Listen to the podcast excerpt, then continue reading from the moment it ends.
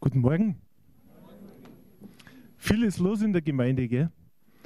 Ganz ein besonderer Sonntag, waren die letzten Sonntage schon, heute wieder. Mir hat es wirklich bewegt, was Sandrina gesagt hat, was er zu uns gesagt hat, ganz persönlich. Und ich möchte auch nochmal, Sandrina, dir sagen, ich finde es super, nicht, dass du weggehst, dass wir es nicht mehr sehen, sondern einfach, dass du das für dich gefunden hast, die Entscheidung getroffen hast, das, was für dich passt. Und ich persönlich nehme wirklich mit, und das werde ich ja nie vergessen, dass du für den Herrn einfach brennst. Und das habe ich von dir gelernt. Wir haben einen Weg miteinander gemacht, haben wir gemeinsam Bibelschule gemacht und da hast du schon ein ganz besonderes Verhältnis, gerade auch in der Zeit, wo du so viel miteinander lernst, so viel miteinander unterwegs bist, so viel miteinander redest. Da. Und das ist eine ganz besondere Zeit. Und mich freut es wirklich, Sandrina, und für euch alle, dass Gott mit uns noch nicht fertig ist und mit uns weitergeht und dass du für dich diese Entscheidung jetzt getroffen hast und den nächsten Schritt einfach gehst, auch wenn es jetzt für die Mama mit Sicherheit nicht leicht ist, aber es ist gut und so ist Gott mit uns alle einfach nie fertig und es geht immer weiter. Und ich habe heute ein Predigtthema über das Thema Ruhe.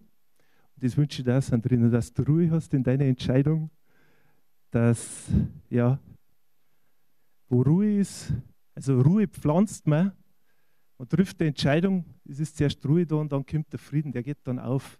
Und das wünsche ich dir, wenn du jetzt da nach Nürnberg gehst zum Studieren, dass die Ruhe und den Frieden hast und für euch alle anderen natürlich auch. Viel steht in der Bibel drin über, die, über das Thema Ruhe, äh, noch mehr über, über Frieden, aber rund 180 Mal steht was über Ruhe drin. Und über das Thema will ich heute sprechen. Ich war jetzt am Freitag unterwegs und äh, mich hat ein Freund eingeladen auf, aufs Oktoberfest. Was hat jetzt das mit Ruhe zum tun? Also vordergründig einmal gar nichts. Ich muss wirklich sagen. Aber er hat mich jetzt mehrmals gefragt, ob ich mit ihm was mache. Und diesmal habe ich wirklich gesagt, um ein Licht zu sein, nicht nur da erinnert am Sonntag, sondern auch unter der Woche, ich gehe mit ihm mit und ich fahre mit ihm aufs Oktoberfest mit ein paar mehreren. Haben wir da einen Tisch gehabt und ich habe mir wirklich gedacht, mein lieber Schwan, da ist was los. Wenn man schon auf der Fahrt aus dem, meine Nationalität ist ja tief oberbayerisch, muss ich dazu sagen, wenn man dann in das große München kommt, äh, dann mit der U-Bahn da äh, sich auf den Weg macht, da ist wirklich was los. Und bis wir dann ins Zelt vorgedrungen, sind,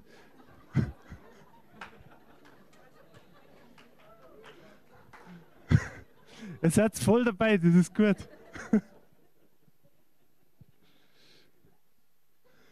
Bis wir vorgedrungen sind.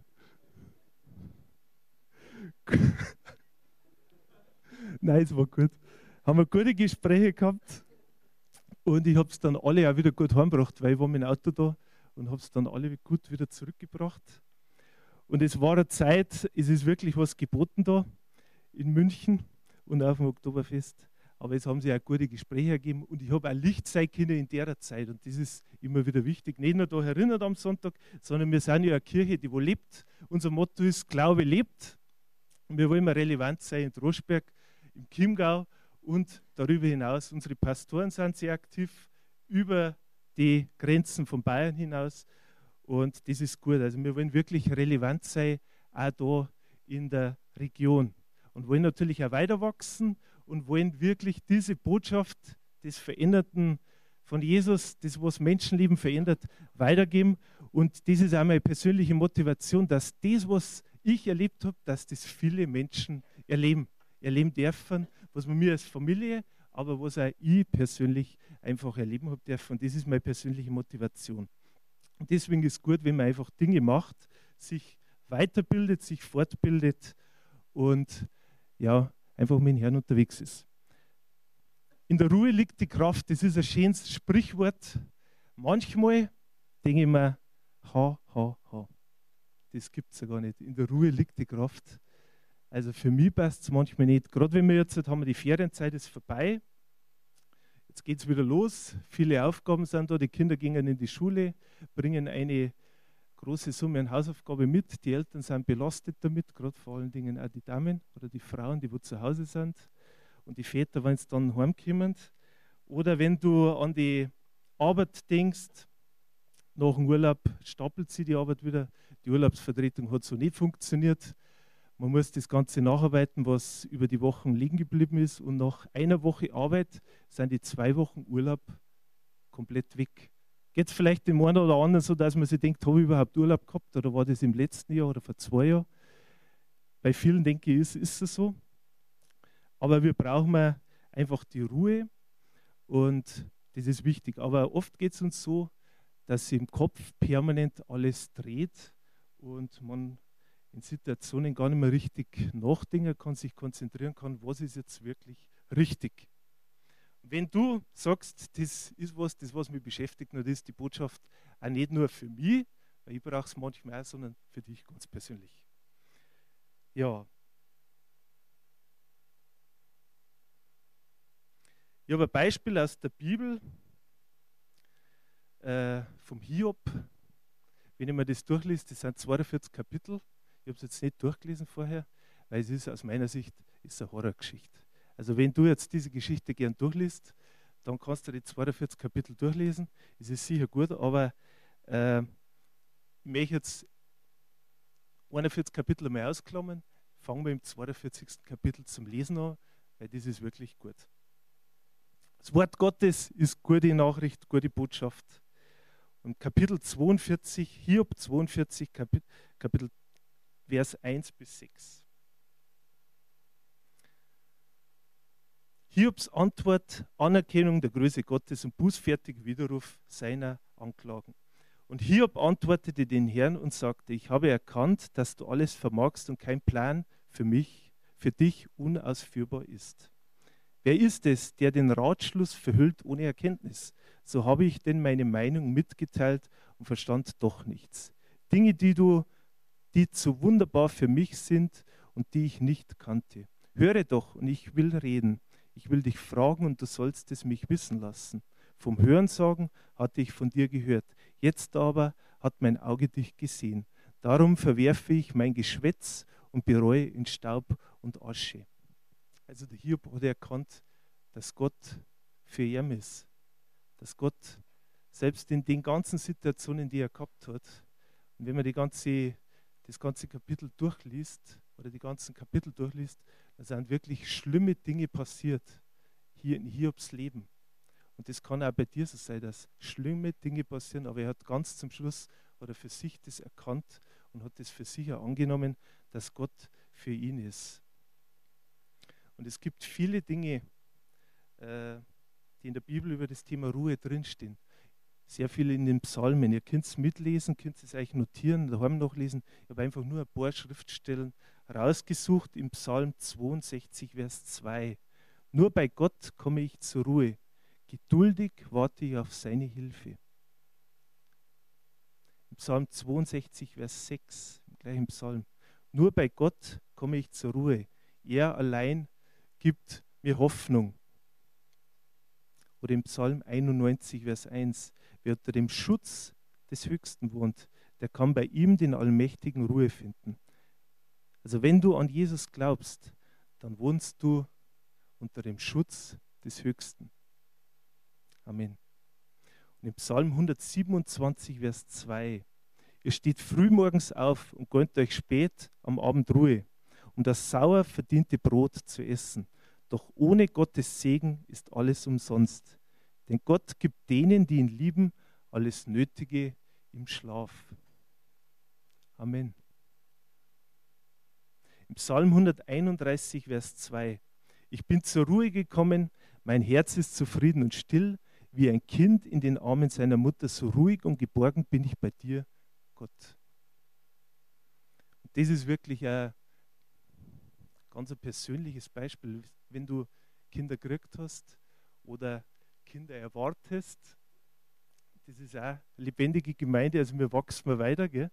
Wir haben ja Frauen, die wo schwanger sind, Eltern, die ihr Kind erwarten und es ist ein total gutes Beispiel für das, wenn man zur Ruhe kommt, wie ein Kind bei der Mama ist, so zufrieden, so zufrieden möchte Gott, dass uns geht, dass wir uns in seinen Armen zur Ruhe begeben. Wie ein Kind in den Armen seiner Mutter.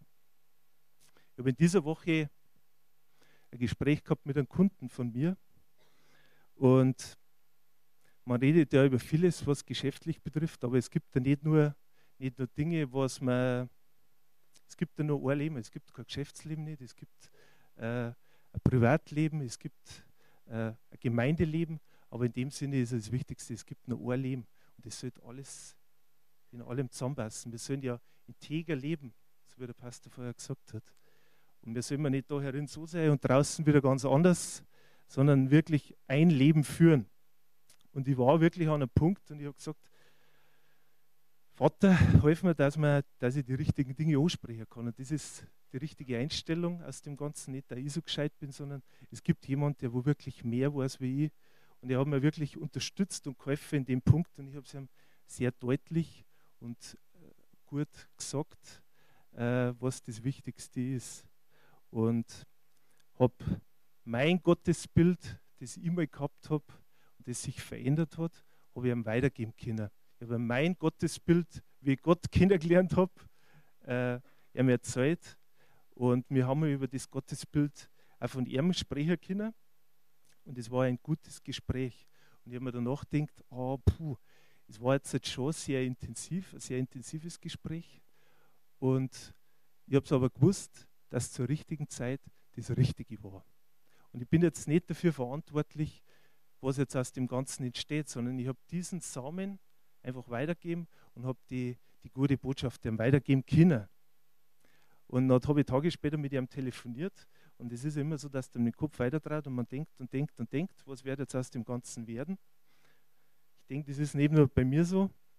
Äh, und er hat dann gesagt, es war gut, es war wirklich gut. Es hat mir wieder Zuversicht gegeben, es hat mir wieder Ruhe gegeben und ich kann jetzt wieder besser nach vorn schauen. Also das, was mit Ruhe zum Tor hat, das hat unmittelbar mit dem zum Tor, was uns das Wort Gottes gibt, was uns Gott gegeben hat.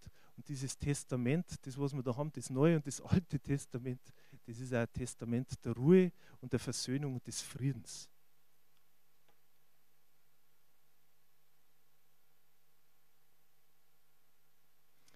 Ich habe mich dann auch bei der Vorbereitung ein bisschen äh, mal gefragt, wann waren wirklich Situationen, und das fragte ich das auch mal, wann hast du wirklich Situationen, wo du diese Ruhe spürst, wo du sagst, jetzt bin ich wirklich, jetzt bin ich wirklich mit dem, was aktuell ist, jetzt belastet mich nicht, ich bin zufrieden mit dem Ganzen, ich habe wirklich jetzt eine Ruhe, wo ich sage, das, das passt. Überlegt euch das einmal wirklich, nehmen wir uns schnell die Zeit, mal zehn Sekunden, die Augen einmal zumachen und mal drüber nachdenken, wann das der letzte Moment war, wo du sagst, da habe ich wirklich Ruhe drüber gehabt. Ja, Gott, der möchte uns diese Ruhe geben. Er möchte, dass Frieden wächst. Frieden wächst. Wo Ruhe ist, kann er Frieden wachsen. Wie ich vorher gesagt habe, wenn du Ruhe einsähst, dann kann Frieden wachsen. Und das möchte ich jetzt gemeinsam mit uns im Hebräer steht was drin ab Kapitel 4. Und das hat mich nochmal bestätigt, weil wir heute in der Früh die Losungen durchgelesen hat. Da war das Hebräer Kapitel 4, Vers 1 drin. Das ist jetzt die Kernschriftstelle, um das, was mir jetzt heute einfach geht.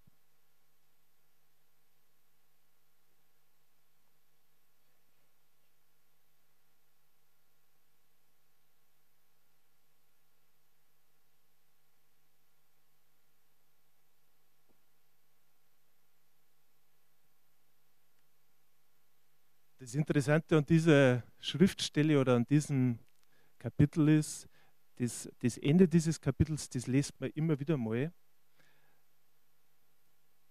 Wenn man ab äh, Vers 12, Gottes Wort ist voller Leben und Kraft. Es ist schärfer als die Klinge eines beidseitig geschliffenen Schwertes.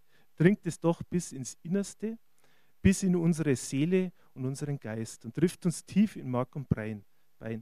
Dieses Wort ist ein unbestechlicher Richter über die Gedanken und geheimsten Wünsche unseres Herzens. Gottes Augen bleibt nichts verborgen, vor ihm ist alles sichtbar und offenkundig. Jeder Mensch muss Gott Rechenschaft geben. Das ist eine Schriftstelle, die wir immer wieder mal lesen, immer wieder mal haben. Aber die Grundlage von dem Ganzen fängt an bei Vers 1. Und die Überschrift, Gott will uns Ruhe schenken. Und wir jetzt wirklich gemeinsam das nochmal durchlesen. Deshalb müssen wir alles daran setzen, das Ziel nicht zu verfehlen, denn Gottes Zusage, uns seine Ruhe zu schenken, ist noch nicht erfüllt. Auch uns gilt ja diese gute Botschaft, die Gott unseren Vorfahren gab. Ihnen freilich nutzte dies nichts, denn sie haben Gottes Zusage zwar gehört, aber sie vertrauten Gott nicht. Doch wir, die wir ihm vertrauen, werden in sein Reich des Friedens kommen. Gott hat gesagt, in meinen Zorn über ihren Unglauben habe ich geschworen. Niemals sollen sie in das verheißene Land kommen, nie die Ruhe finden, die ich ihnen geben wollte. Und da sagte Gott, obwohl es diese Ruhe von allem Anfang an gab, als Gott die Welt geschaffen hatte.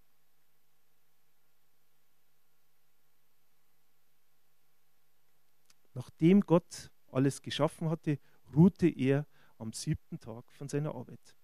Dennoch schwört Gott, niemals sollen sie in das verheißene Land kommen, nie die Ruhe finden, die ich ihnen geben wollte. Das bedeutet, Gottes Angebot, uns in sein Reich des Friedens aufzunehmen, besteht auch heute noch. Zuerst galt dieses Versprechen ja unseren Vorfahren, doch sie haben seine Erfüllung nicht erlebt, weil sie Gottes Willen widersetzten. Darum hat Gott einen neuen Tag festgesetzt, an dem er sein Versprechen erfüllen will.